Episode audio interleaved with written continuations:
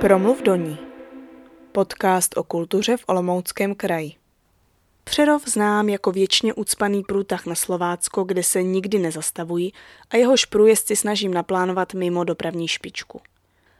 Vybavují se mi široké neutěšené ulice lemované bytovými domy, které by potřebovaly rekonstrukci, nádraží, historická parní lokomotiva, věž na kola a Tesco. Když se v rámci turné workshopu dostanu do historického centra, konkrétně na Horní náměstí, kde sídlí Muzeum Komenského, jsem překvapená. Malebné náměstí na vršku kopce, jehož hlavní dominantu tvoří renesanční zámek, je pravým opakem hlučných dopravních tepen. Měšťanské domy s podloubím, pomník Jana Blahoslava a skupinka vzrostlých stromů, v jejich stínu se můžete posadit na lavičku, vytváří klidnou oázu uprostřed rušného města. Většina objektů Muzea Komenského v Přerově se nachází na Horním náměstí v Přerově, což je vlastně krásné náměstí vzniklé na přelomu 15. a 16. století za Vilema Spenštejna a je součástí městské památkové zóny. A na tomto náměstí jsou ve vlastnictví Olomouckého kraje a v naší správě čtyři objekty. Zmínil bych hlavně Korvínský dům, který je kromě toho, že je v té památkové zóně i přímo nemovitou kulturní památkou a je to krásný měšťanský dům s renesančním portálem a vnitřní historickou výzdobou, zejména kleneb a e, arkadového nádvoří. Právě v prostorách Korvínského domu se uskutečnil workshop pro přerovské kulturní aktéry. Přišla jen hrstka z pozvaných. Krátce jsme se dotkli problému s hledáním nové budovy pro městskou knihovnu. Jo, tady ta naše budova je v šíleném stavu, prostory máme omezený, většinou děláme nějaké cestopisné veselí, tak si musíme pronajímat sály, aby vlastně ta veřejnost tam mohla účastnit. A činnost knihovny by se mohla daleko víc rozvíjet a dělat širší akce i za tu veřejnost, ale bohužel. Proč se městu nedaří sehnat takovou budovu pro, pro knihovnu? Stojí to na peníze, mm-hmm. protože ta městská knihovna se tady řeší celou nejméně od roku 2002. No je, je pravda, že těch eh, projektů bylo strašně moc, no. jo, a vždycky to ztroskotalo. Kdyby jsme vždycky tady, když bylo třeba projednávání rozpočtu, tak nám řeklo, že ta knihovna prostě není na prvním místě, že jsou daleko důležitější věci, které se musí řešit. Jo, a Tristní podmínky místní knihovny zhrnula zástupkyně ředitelky Ivona Ryšava. Provizorium, ve kterém se nachází, trvá od 50. let, přičemž řešení se hledá už nejméně dvě dekády. Podobný problém ve stejném období řešilo i město Šumperk, které knihovnu nakonec zafinancovalo z vlastního rozpočtu, jak si můžete poslechnout v prvním díle našeho podcastu. Tím, že si město Přerov za 20 let nedokázalo stanovit knihovnu jako prioritu, problém akorát prohloubilo. Zdálo se mi, že v porovnání s jeho závažností téma příliš nerezonuje, což mi později potvrdil i Jan Horký, architekt, urbanista a zastupitel města Přerova, kterého jsem se na problematiku podrobněji vyptala. Městská knihovna dneska sídlí v jedné krásné, ale malé vile na spojnici Žertinova náměstí a náměstí Horního, kam byla provizorně umístěna někdy v 50. letech a to provizorium trvá dodnes.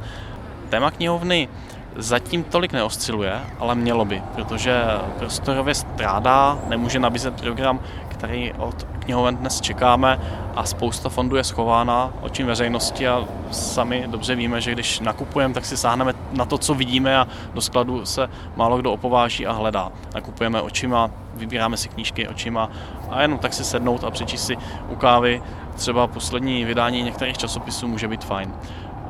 Proto hledáme řešení pro městskou knihovnu, kam ji umístnit, a teď mám na mysli spíše novostavbu, protože jsem na základě eh, toho, že se tomuto tématu věnuju už 10 let, uspořádali jsme ze studenty eh, bakalářskou a pak i diplomovou práci vlastně. Eh, vzniklo asi 20 návrhů na stavbu knihovny, mimo jiné třeba na nábřeží Bečvy v poloze dnešního památníku Jana Amose Komenského, ale i v jiných místech, tak jsem přesvědčen, že městská knihovna potřebuje novostavbu. Nebude to levné, to je zřejmé, ale po tom, co jsme investovali desítky milionů do staveb sportovních, si myslím, že bychom měli investovat i do kultury, která otvírá vlastně poznání a knihovna zkrátka není eh, pouze skladiště knih, jak si to může někdo představovat, ale je to otevřený komunitní prostor, který eh, dává šanci rozvíjet i jiné hlediska osobnosti člověka. Hmm. Jaké nároky máte vy na budovu knihovny? Já myslím, že by měla být otevřená všem. Velmi se mi líbila městská knihovna v Amsterdamu, kde jsem mohl bez problému přijít a být tam klidně půl dne. Nikdo se mě na nic neptal, neobtěžoval mě s registrací, volně jsem si procházel, co jsem uznal za vhodné. Jistě bylo tam pak eh, oddělení, které bylo zabranou registrované čtenáře s hodnotnějšími publikacemi, ale tam to fungovalo opravdu jako veřejný prostor, kde si dávali děti rande. Proč ne? No, pubertáci řekněme. Takže tohle je jeden z velkých požadavků, otevřenost, zcela jistě, přehlednost, abych se v městské knihovně nestratil a určitě dobré osvětlení. Eh, voda a sluníčko nejsou úplně největší přítel knížek, ale takové rozptýlené světlo, které nevytváří velké předěly světla a stínu, velké kontrasty, je moc příjemné. Myslím si, že takhle by ta knihovna měla vypadat. A proč je z vašeho pohledu důležité, aby to byla novostavba a ne rekonstrukce? protože my tady v Přerově vlastně nemáme žádný takový objekt, který by zvládl umístění městské knihovny, a respektive ne na místě, které by dávalo smysl.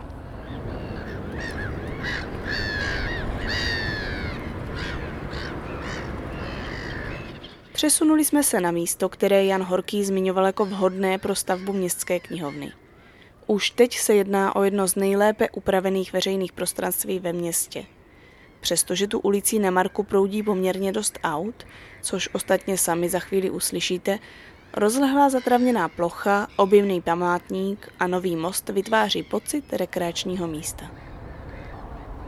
Stojím na břehu Bečvy, konkrétně u Tyršova mostu. Tyršův most tu vznikl zhruba před deseti lety, kdy nahradil dosavadní víceméně provizorní lávku pro pěší, která už byla ve zbídačném stavu a jedná se o architektonicky zajímavé dílo, proto nechám jeho popis pro vás, pro posluchače na odborníkovi. Ten most je železobetonový a navazuje tak na železobetonový most, který byl tady postaven už na začátku 20. století. Je lehce klenutý, na tou bečvou se de facto znáší. Má podobně jako ten předcházející most dva pilíře, které se zužují hezky proti proudu řeky nebo s proudem řeky, jak chcete. A je zakončen řekněme, subtilním ocelovým zábradlím z masivních profilů a to zábradlí má výplň z nerezového pletiva, takže vlastně není ta výplň vidět a dodává to tomu jistou lehkost a podtrhuje to vlastně světlou betonovou linku toho samotného mostu. Velkou zvláštností mostu jsou sochy, které se dneska běžně na mosty už neumístňují. My tady máme celkem tři, zubra, ptáka a trojici stromů a myslím si, že to hezky eh, souzní s tou horizontálou, lehce prohnutou našeho nového mostu. Podoba mostu vzešla z architektonické soutěže. Autorkou realizovaného návrhu je významná česká architektka Alena Šrámková. Jakou zkušenost si v tomto konkrétním případě odnáší z té architektonické soutěže veřejnost a jakou vedení města? Za vedení města nemůžu mluvit, protože v té době jsem na radnici neseděl, dneska jsem pouze v zastupitelstvu. Veřejnost se díky této stavbě, která se dle mého názoru podařila, našla si k tomu počase cestu a vidíme to i v každodenním životě, kdy se na mostě lidi schutí fotí, především u Zubra nebo tady místní skupina aktivistů oblékla tři stromy do pletených šál v zimě a hezky to rozzářila vy jste zmiňoval ty výtvarné prvky, které určitě dneska nejsou úplně obvyklé na mostech. Já si dovolím citovat Alenu Šrámkovou, která po tom, co most získal některé ocenění, on jich získal vícero, řekla, všichni máme radost, že se most přece jenom líbí, zřejmě ta trocha poezí nikoho nezabije. Na co narážela? Měla s tím veřejnost nějaký problém? Samozřejmě, protože investice do umění se příliš nenosí a každý si dokáže přepočítat, co by za sochu se dalo postavit chodníků nebo parkovacích míst. Nicméně já jsem přesvědčen o tom, že umění ve veřejném prostoru je velmi důležité a umožňuje budovat si vztah k tomu místu. A je to opravdu, jak říká paní architektka, taková poezie, která stavbu zjemňuje a pokud eh, se podíváte na ty nejkrásnější pohledy, pohlednice z Přerova nebo i fotografie, velmi často se tam objevuje právě Tyršův most. Při stavbě mostu došlo k významnému archeologickému nálezu. Eh, byly objeveny základy renesančního kostela jednoty bratrské, kde působily mimo jiné i takové osobnosti jako Jan Blahoslav nebo Jan Amos Komenský. Na místě toho nálezu byl později eh, vybudován pomník Jana Amose Komenského, kde právě stojíme. Můžete i ten nějak popsat posluchačům? Ten archeologický objev byl očekávaný. My jsme vždycky věděli ze starých vedů, ze zápisů, které tady byly při bourání kina, že tady stál kostel. Úplně jsme se nebyli jistí, že objevíme českobritskou školu, respektive v jakém bude stavu, ale podařilo se. A jak je most zdařilý, tak dopravní řešení obou předpolí tak zdařilé dle mého není a nebylo zdařilé ještě víc, protože v těch místech, kde teďka stojíme, se mělo nacházet poměrně velkokapacitní parkoviště, které v průběhu těch archeologických nálezů, jak se postupně odkryval půdorys kostela, tak se zmenšovalo, zmenšovalo projekčně a jediné, co z toho parkoviště zbylo, je tady ta vydlážděná plocha za námi, eh, ale ta už se také na parkování nepoužívá. Byly kolem toho pochopitelně velké diskuze ale jsem přesvědčen, že ten prostor jako takové sklidnění je dneska fajn. Na druhou stranu, z pohledu urbanisty, si myslím, že by tady měla stát nějaká veřejná stavba.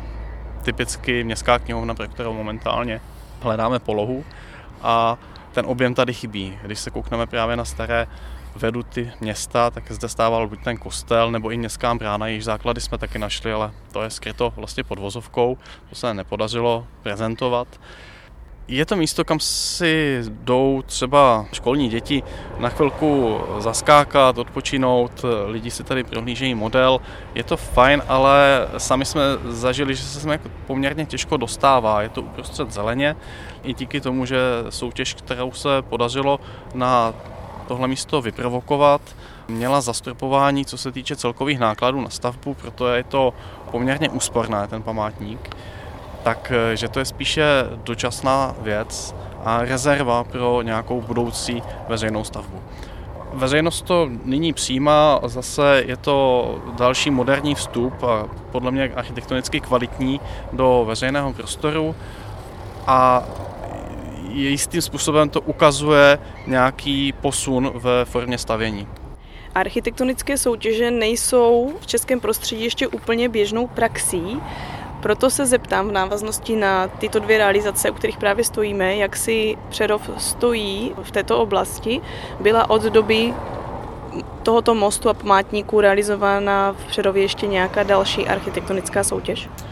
Eh, byla tady jedna urbanistická soutěž, což pokládám za velmi důležité, protože uprostřed města mezi nádražím a řekněme komenského třídou se nachází areál pivovar Utips, přes který eh, se nyní staví takzvaný průpich městem, čtyřproudová komunikace.